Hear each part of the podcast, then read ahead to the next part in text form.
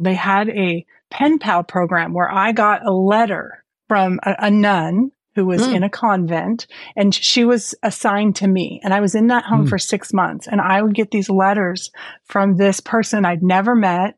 Hmm. And she would tell me how much God loved me. Wow. She would speak my identity over me. She would tell me things I'd never heard. Glory I mean, those God. were so life changing for me. I literally still have those cards at this point in my life, yeah. having moved 45 times or 35 times or whatever, a lot. And she was contending for my salvation and mm. for my life at 15. Beautiful.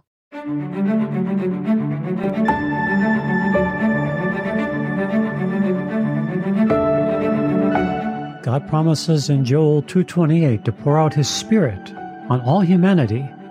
Welcome to Global Outpouring where we contend for that promised outpouring, we equip for that outpouring so that we may engage in that very outpouring. I'm Philip Buss. And I'm Sharon Buss. Welcome to the podcast today. We have with us again our dear friends and co workers, John and Linda Thomas, and they're going to continue with their story. And this is about seeing the power of God to redeem and set free and launch into outpouring. Thanks so much for joining us today. We want to encourage you, if you haven't already done so, to go to our website, globaloutpouring.net, and make sure that you have joined our email lists so that we can stay in touch with you. And we want to hear from you. If you could fill out a feedback form or send us an email at feedback at globaloutpouring.org, we would love to hear from you. Tell us where you're listening from and tell us what the Lord is doing in your life. And maybe you've got a prayer request that we can pray into, or maybe you've got an idea that, that you want to hear us talk about on this podcast. Let us know what the Lord is doing in your life. And don't miss our bookstore and don't miss our blogs and the things that we have recorded on our YouTube channel and our Facebook page. Join us on all these places and get connected with us on Friday nights. We're always recording something special from the Lord on our Friday night live worship. So, John and Linda, thank you so much for joining us again today. We want to continue with your story. It is so good to be here. We are we are so blessed. Yeah, thank you so much for having us. We love you guys. We love being around you, and we appreciate the opportunity to share our stories. Oh, amen. It's, it's, We're blessed. It is just wonderful. You know, you were sharing with us on our last episode about John how you started to pray in tongues for your household and for God to do whatever it was that He wanted to do, and and so on. Yeah. Um, was was there some kind of a backstory about that? That like Linda, were you already praying something? Was there a book involved? Yes, actually, there was. I had started to read The Power of a Praying Wife right after John and I got married. It was really important to me to make sure that I had a godly marriage and I was honoring my husband and I was protecting his heart. And using that book, Power of a Praying Wife, really brought me closer to the Lord. And it also taught me how to pray for my husband. Okay. And then, John, what happened with you with the book? Yeah, well, Linda told me she was reading that book and praying for me uh, pretty early on. And I could see over the years the Lord was changing me. And just looking back on it, I know that a lot of that came from the contending that Linda was doing for me. And so, you know, I started out very, very worldly in our marriage. And even though up to just a few years ago I was still a lukewarm Christian, I could still see the fingerprint of the Lord in my life, working, changing me, uh, changing the way that I was loving Linda. And I know that really a majority of that came from those prayers that she was praying over me. Those prayers are so powerful. When you're praying for somebody, your spouse, your children, your loved ones, whoever it is, those prayers are so powerful. And uh, so I just encourage people don't ever give up praying. Keep praying for people because it works. Amen. Amen. Amen. Was was there also a book that you were reading at some point? Yeah. So about um, Power of a Praying Husband. Yeah. Yeah. I actually I actually didn't pick that up until recently. Oh, And uh, yeah, but so but you were exhibiting the power of a praying husband when you started praying in tongues, even if you hadn't Yeah. read the book yet. yeah, It's a principle. the principle behind it. Yeah, uh, like I think Linda had said when we were talking yesterday that uh, I asked Dean Braxton, I asked him, how do I get closer to the Lord? And Dean said, if I want to get close to the Lord, start praying for your wife. Wow. Start praying for your wife. And he recommended at that time that I pick up that book, Power of a Praying Husband. Wow. But, you know, I was still so lukewarm that that answer kind of frustrated me. I wanted a much more spiritual answer. Yeah. But uh, but yeah, I realized the importance of praying for Linda, and so we have really developed a um, strong prayer for each other, separate and together. And I know that that has been very powerful in our marriage. Hmm. oh, that's wonderful. Amen. That's wonderful. Well, let's go back and and talk with with you, Linda, about a little bit more about your background and where you came from, and and like, uh, were you raised in a Christian home, or what's your background? I actually was not. I was raised in, unfortunately, typical for these days, a broken home, not in a Christian lifestyle. My mom grew up in a broken home with Hmm. a controlling stepdad. And so I ended up growing up in a broken home with a controlling stepdad Mm-hmm. Hmm. in my younger Hmm. years. And, sort of you like history we, repeats itself. It, it does. It, it's interesting to watch that cycle. We ended up moving around a lot, but we ended up landing in Las Vegas when I was maybe 10. And, you know, my mom, she was just looking back, she was seeking love and fulfillment in other people. And she didn't know it was really Jesus that she was looking for. Mm. Yeah. We didn't have Jesus. And so, you know, fast forward a little bit and praise the Lord, she did find a relationship with Jesus when I was in my later teens. But what about you? well, growing up in a broken home, I ended up with a lot of traumatic experiences when I was younger. And in Mm. response to those experiences, I ended up spending my teen years also searching and seeking from love for the world, you know, looking for that father figure I never had, uh, for acceptance, for identity, and of course, unfortunately, always looking in the wrong places. Mhm. Yeah. Oh dear, uh, you're you're you're probably glossing over a whole lot of detail by saying that. Not that you need to go into detail, but I think everybody gets the picture. Yes, if you can imagine it, it probably happened to me. Mm. And, Mhm. you know, starting with maybe drug rehab at 13. wow. And um, then, drug rehab at thirteen. yeah, Wow. yeah, that that's kind of where running away on and off, in and out of different group homes and stuff, and basically just really trying to figure out who I was and find someone to love me. You know, my mom loved Wow. me the best that she could, but not growing up with a father or a father figure that was loving and accepting. I had no idea who I was. I had no sense of my own identity. So I was out there looking for it. So that's why it's so important for people to meet Jesus and to mm-hmm. meet our heavenly Father and get a get a relationship established with our heavenly Father because that gives you your true identity. But that's happened. But tell us the stuff in between. yes. Well, I, from about 15 years old, I did end up in a state run Catholic girls' home. oh, really? Hmm. Uh, Yes. Like, is that where you found Jesus?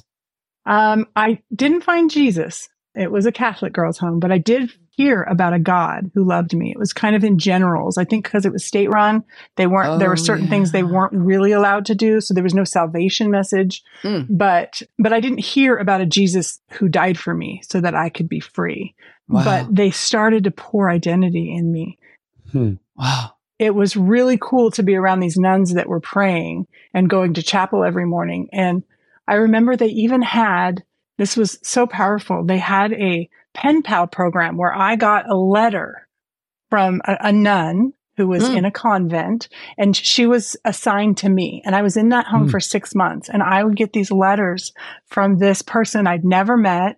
Hmm. And she would tell me how much God loved me Wow. she would speak my identity over me. She would tell me things I'd never heard. Glory I mean, those were so like life changing for me. I literally still have those cards. At this point in my life, Yeah. having moved 45 times or 35 times or whatever, a lot. And, um, you know, she was contending for my salvation and for Hmm. my life at 15. Beautiful. Wow. So don't give up on those broken teenagers that you find Amen. out there. Praise God. Amen. Amen. They need your prayers. They need your they need your dedication to praying for them and speaking truth into their life. Even if it doesn't look like they're hearing you, they are hearing you. Their spirit is Mhm. hearing you Hmm. and holds on to those things for forever. Amen. Wow. Beautiful. Beautiful. So what happened then after you got out of that place? the benefit of that, it got me off the streets. It got me clean. Um, I still didn't know who I was. I still didn't have Jesus. So then by 16, I was pregnant with my first daughter. And here I am, a high school dropout, working full time, um, pregnant, and living on the couch of a friend. And God intervened dramatically in my life at that point.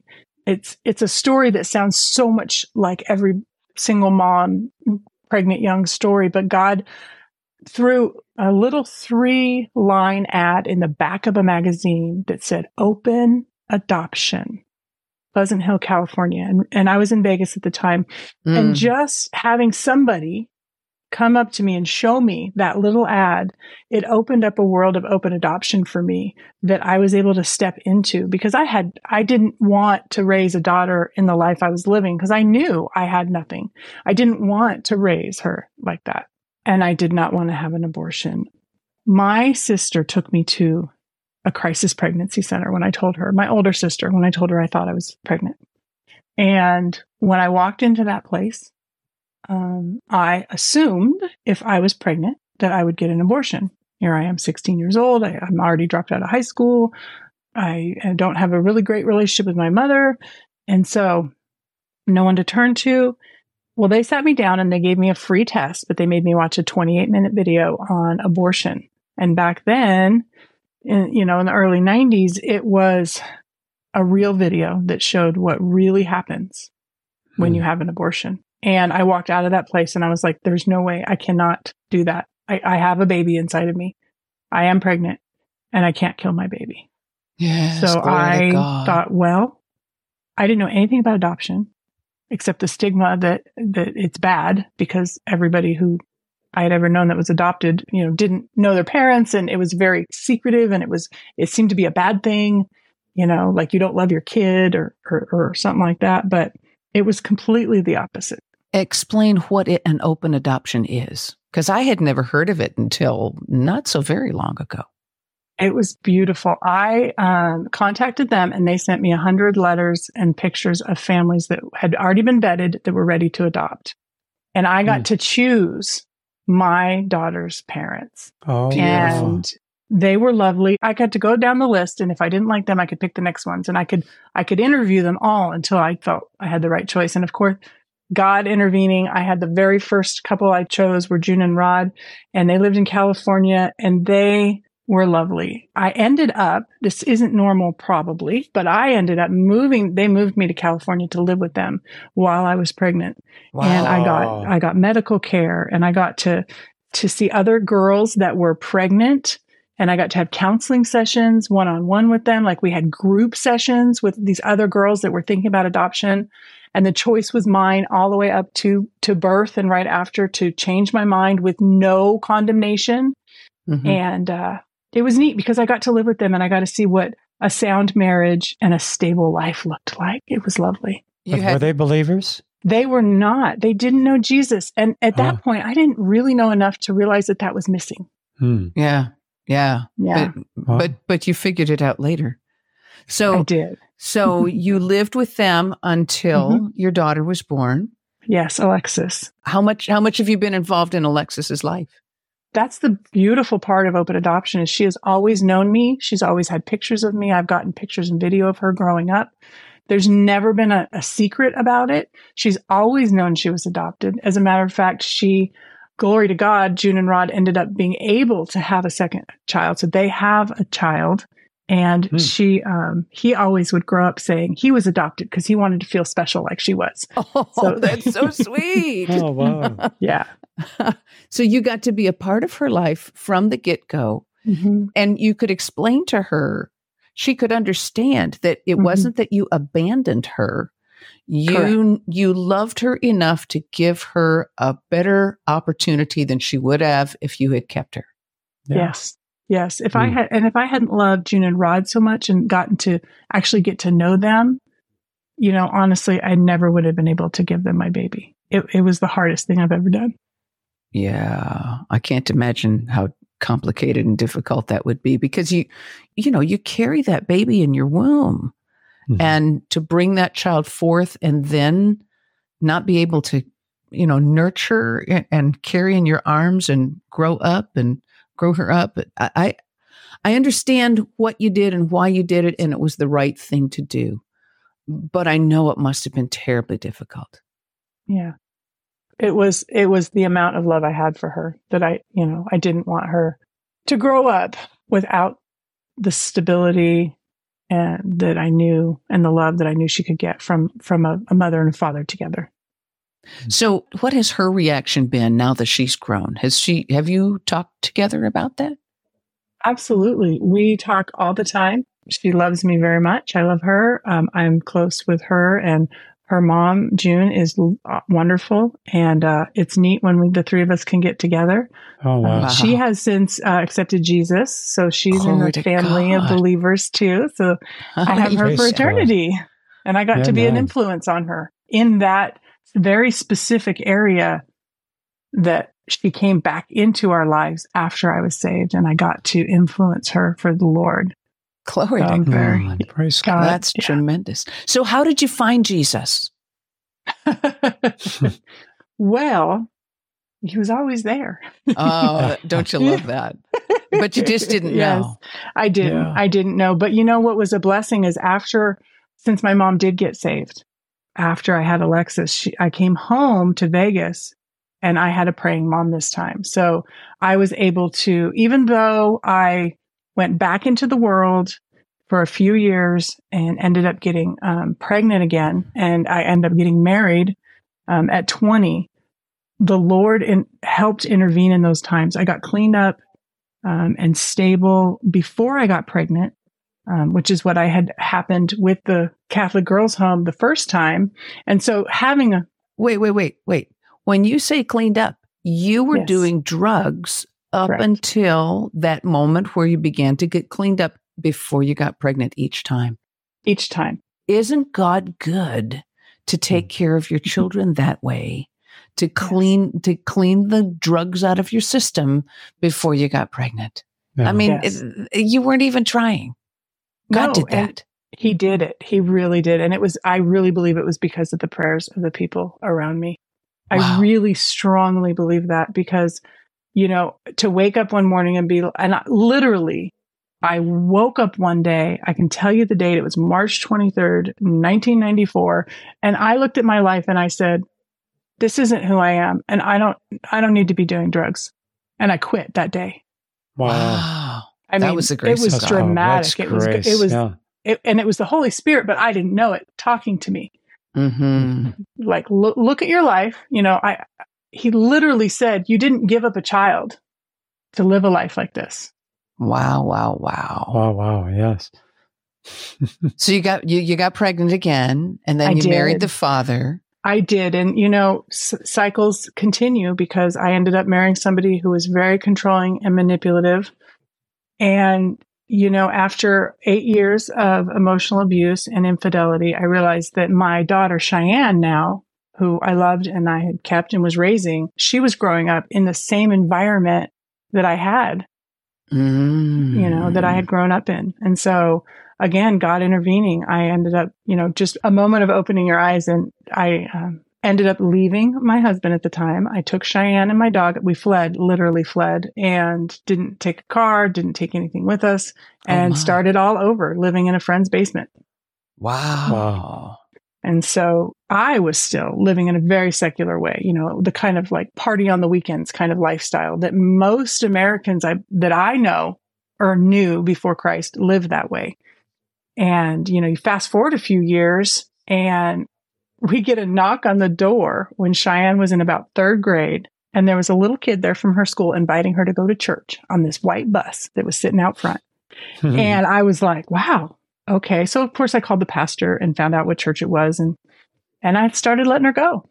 And it took about a year on that church bus. You know, it was interesting because they invited me to all the special events. Cheyenne, at that point, she was in every play and she mm-hmm. sang every every special song at Christmas. And um, it was a Mother's Day brunch. I remember very clearly. I sat across. They invited me, so of course I had to come because she'd made me hmm. something, and it was Mother's Day, and she wanted to celebrate me. So I remember coming into the church and feeling a little uncomfortable for sure, but I sat across the warmest, like shiniest woman. Her name was mm. Robin, and she just exuded God's love. And mm. I, I, mm-hmm. I, didn't get that out in the world. She was just open mm. and she was non judgmental. And I just instantly, my spirit loved her spirit. It was like, wow, this is, she knows Jesus. It's like, and I don't know Jesus. Wow. there is a pretty big difference between her, her spirit and my spirit.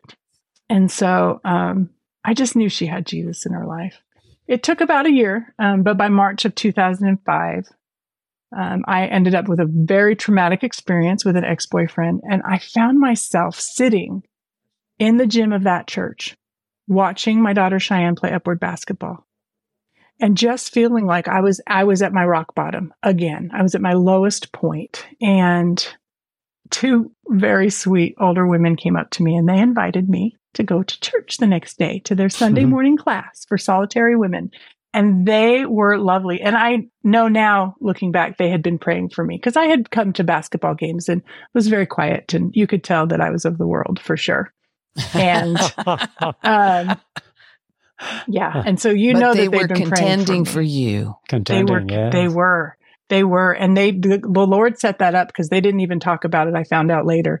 They both oh. came up at different times and invited me, and I was like, "Yes, oh. I've never felt more solitary than I do now." Jesus, I will stop running from you, and I will come to church.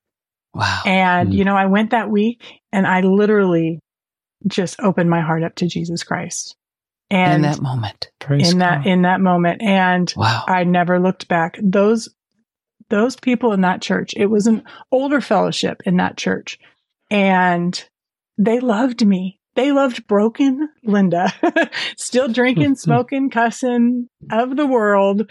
And they just surrounded me and they just they just loved on me. It was it was beautiful and very much needed. Hallelujah. Wow. I, I just want to make a comment. Um, what you described a few moments ago about Robin is what you have become. You have become that woman that is exuding the love of God and exuding the joy of the relationship with Jesus. You know, it's like he, Jesus put her in front of you and said, Here's the model. Here's what you're going to be. I'm calling you. I'm calling you into this. And and that's what you've become. It's just I, I remember, you know, we had met the first time you came here with with Dean Braxton, and then uh, we we went to Grace City Church. Uh, he was ministering there. I mean, that's where we attend, and it was the first time you had been there yes. because because you were there because Dean was there, and you you were kind of sort of the area. Springfield isn't exactly close, but close enough that you know you can stretch and and make it be close if you really really want to. And, a church and, alive is worth the drive. Amen. No, that's, that's amen. and then when you showed up again months later, I was at the front ministering something. I don't remember why I was even, uh, you know, sometimes the Holy Spirit would give me something and I'd come up and share it. And I remember looking out into the congregation and there you were glowing. Absolutely. Yeah, Linda glows. glowing. You were glowing. You're just beaming. You're beaming the love of God. And I thought, I think I know her. Where do I know her from? You know, it took a while for it to come back, but but when it came, it was like, oh yeah, oh yeah, that's Linda. And but you stood out in the crowd, and and I just wanted to encourage you that that you have become what you saw. It, it was like you saw Robin in a mirror, and that mirror reflection made a difference in your life. And so that's what you're doing for other people. and listener, this is what you can do in other people's lives as you simply live for Jesus and just walk in that in that love walk with Jesus and you know, you can tell when a person is in love. You can tell when somebody's in love. And and so listener, you can make a difference in people's lives just by smiling. Mm. Just by beaming the love of God. I'm sorry, I didn't mean to take over, but that's beautiful. Where were we in the story? You you went to church, you gave your heart to Jesus, mm-hmm. and then what happened? And then I met my Prince Charming three months later, John Thomas. Three, oh, wow. three months. months later and you yeah. were just you you had never sung hymns before Mm-mm. you had you had never been a church goer before and and this was this was like a nazarene church or something it was Is a that... nazarene church and okay. yeah we still had the hymnals we did a little contemporary but it was it was it was where i learned how to worship the lord um, in church and uh, it was beautiful yeah and then so you met prince charming i did and John, what was what was going on for you? Yeah, for me, I had been called back to church by the Lord and was still also very much in the world, but uh, knowing the Lord wanted me at church, so I was going. I started attending this Nazarene church. Wow. And uh, met Linda right away. So I think, like Linda said, it was very shortly after she had given her life to the Lord. I met her. And the thing that was going through my mind was, I've been a Christian basically all my life. I've loved Jesus since I was a little kid. But here, this woman was so in love with Jesus, so on fire for Jesus, so different than I had ever been, so different than anything I've ever had. uh, it really just kind of threw me for a loop. It's like, yeah, I've called myself a Christian a long time, but this lady has what I need. She and, she uh, provoked uh, you to jealousy. she totally did. She totally did. I'm like, how is this? I don't even get this, but yeah, I want that because I still I still had uh, you know a cold heart.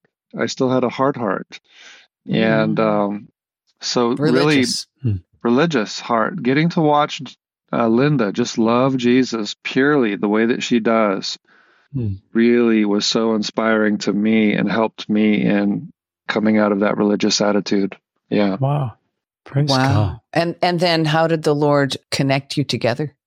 Well, as in any Nazarene good Nazarene church, everybody gets together after and goes out to eat. And so we had all I had all of these lovely older women that would, you know, in their 60s and 70s that would just, I'd go out, have lunch with all of them. And so John was standing there at one point and uh, we were doing the, would you like to go to lunch? Would you like to go to lunch? And he was like, yes. and he's like, but I can't this week. So how about next week? And then next week, we again, would you like to go to lunch? Yes.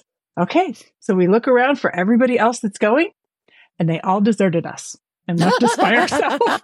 it was a God setup for sure. Those uh, girls were still praying.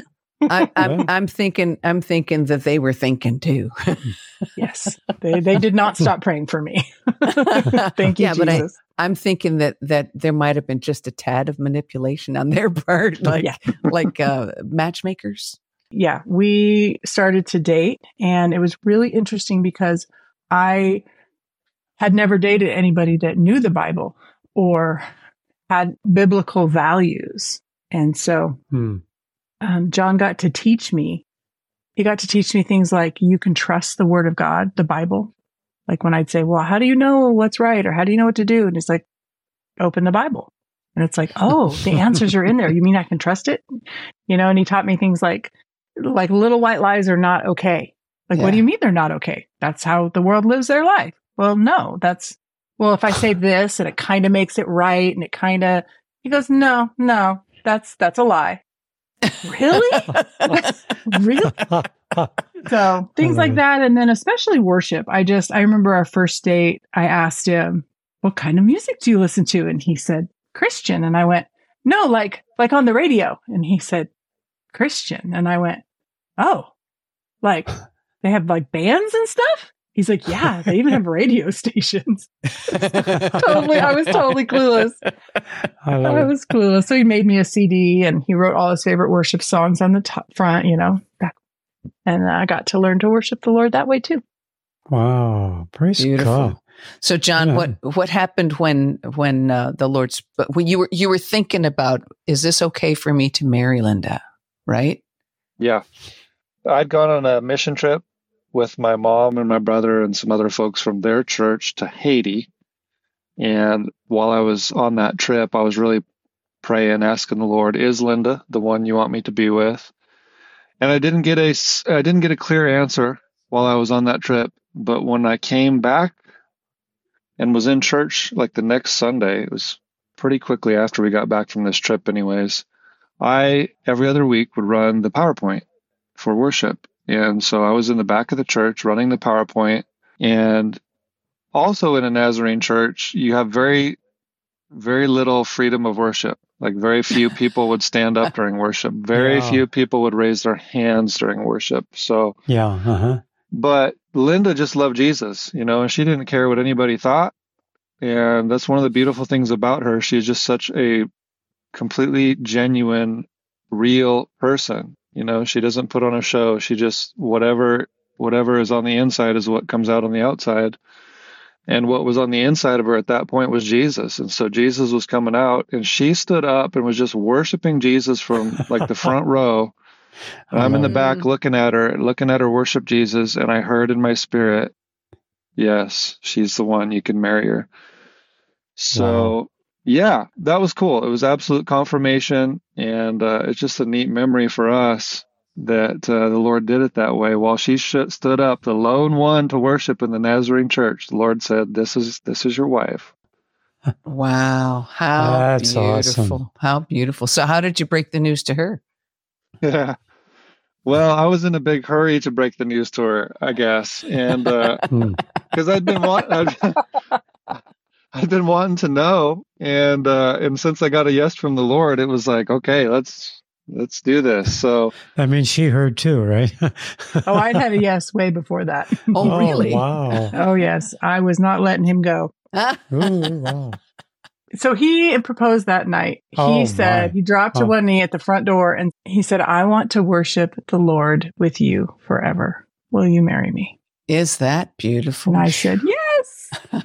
Oh, It was wow. beautiful. And we were married. We got married in 2006. And something really cool is that Robin and her husband sang at our wedding. "Oh, how Oh, sweet wow. is that?" Yeah. That's Yeah. that's like a kiss from the Lord. It really was. Yeah.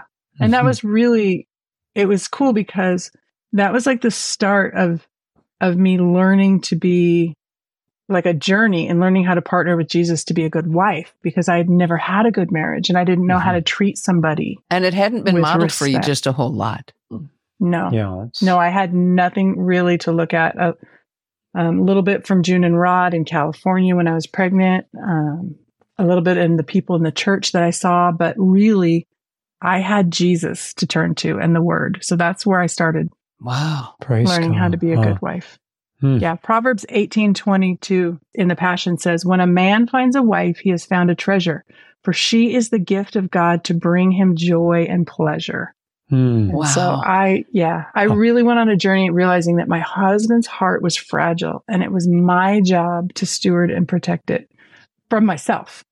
Like I needed to protect John from myself, from words, from actions that would be harmful because you can't take those things back. You know, a man is Mhm. strong on the outside, but tender on the inside. True. And true. so Proverbs 31 in the Passion, verses 11 and 12 say, Her husband has entrusted his heart to her, for she brings him the rich spoils of victory. All throughout her life, she brings him what is good and not evil. Oh, that's beautiful. that is Hmm. beautiful.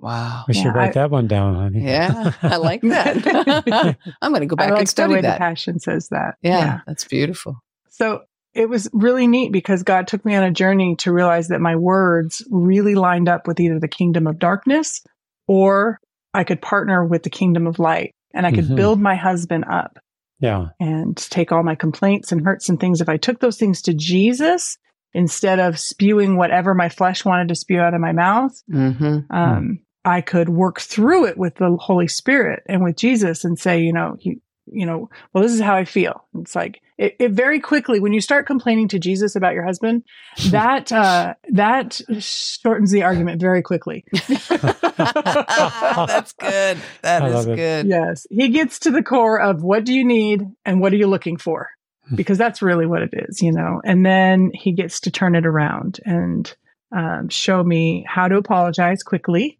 Mhm. how not to hold on to hurts, how to forgive quickly, and how to speak life over my husband. And that's actually that power of a praying husband and power of a praying wife book is is helped helped me with that a lot. That's Amen. tremendous. Wow.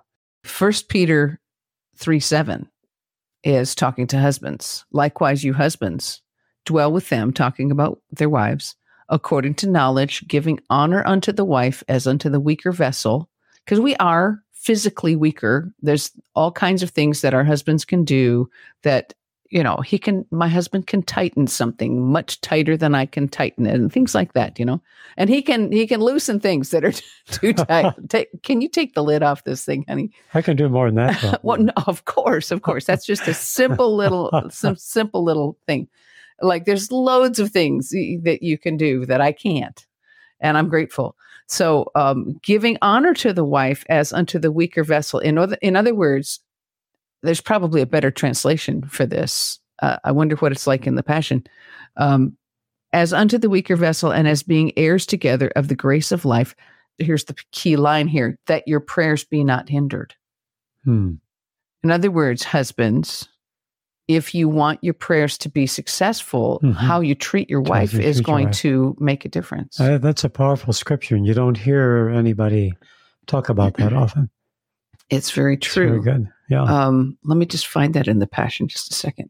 First Peter 3 7. Husbands, you in turn must treat your wives with tenderness, viewing them as feminine partners who deserve to be honored, for they are co heirs with you of the divine grace of life, so that nothing will hinder your prayers. Hmm. Beautiful. Yeah.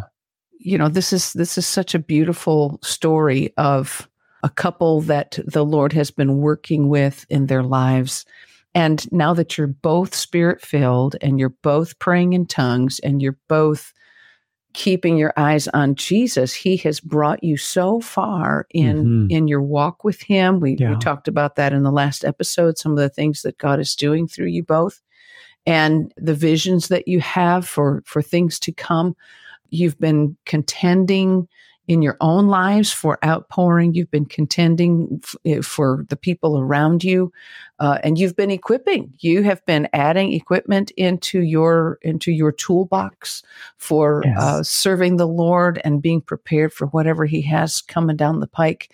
I'm just i'm just excited to see where all you're going to go and i love the fact that we are connected for eternity Amen. Amen. you know wherever Yes. wherever god takes us all in in the days to come we don't know what that future holds but we know who holds the future Mhm. and we know that we've been connected for god's eternal purposes Yeah. and his purposes for for the outpouring here on the earth Mhm. Yes. So we definitely have had an acceleration in the spirit since we since we both started praying in tongues yeah and really getting into our word in a way that we've never gotten into it before. Um, it really has opened up our ears to hear the Holy Spirit and the revelations and the, the directions He wants us to go. hmm And it's really cool to see where He's brought us. amen so would one or the other of you pray for our listeners and maybe pray for marriages and pray for the people that are listening and what god has for them in the future Absolutely. You know, and God really told me that it's important to share your testimony because it builds community and unity. And unity Mhm. right now in the body, and that's what the bride of Christ is supposed to be hmm a unified, beautiful body working together. And I think as we share our testimonies with each other, hmm you can see how God has moved in my life and where I've come out of and what and what God's doing in me can give you hope that what you're going through you can come out of and there is a brighter day ahead. You know, I think as we each share God's testimony of what he's done in our life, Mhm. we can really have hope hmm and see his glory and his eternal purposes and get more of a heavenly viewpoint on what's Mhm. going on in our life. Absolutely.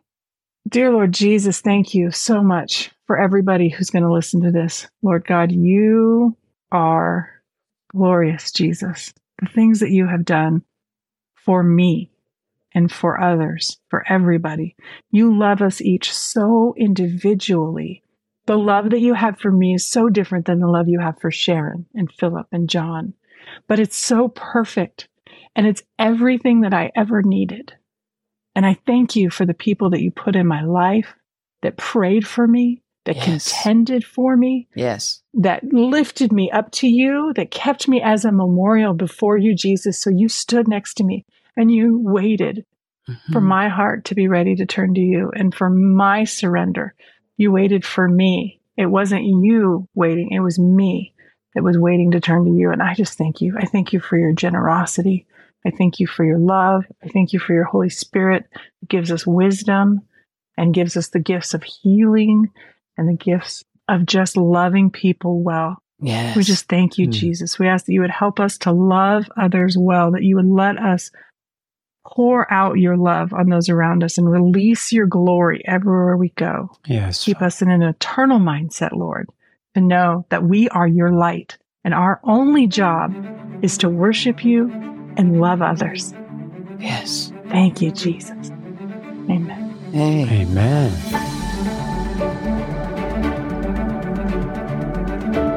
If you enjoyed today's podcast, please subscribe, rate, and review this podcast on Apple Podcasts or wherever you listen to podcasts. Your review helps the podcasting platform suggest this podcast to other listeners who are also looking for a great move of the Holy Spirit. Check out our website at globaloutpouring.org to find out more information, read our blogs, connect with us, and donate. You can also browse our web store for life changing anointed books. Until next time, this is Sharon Buss. And I'm Philip Buss. God bless you with his overwhelming, loving presence.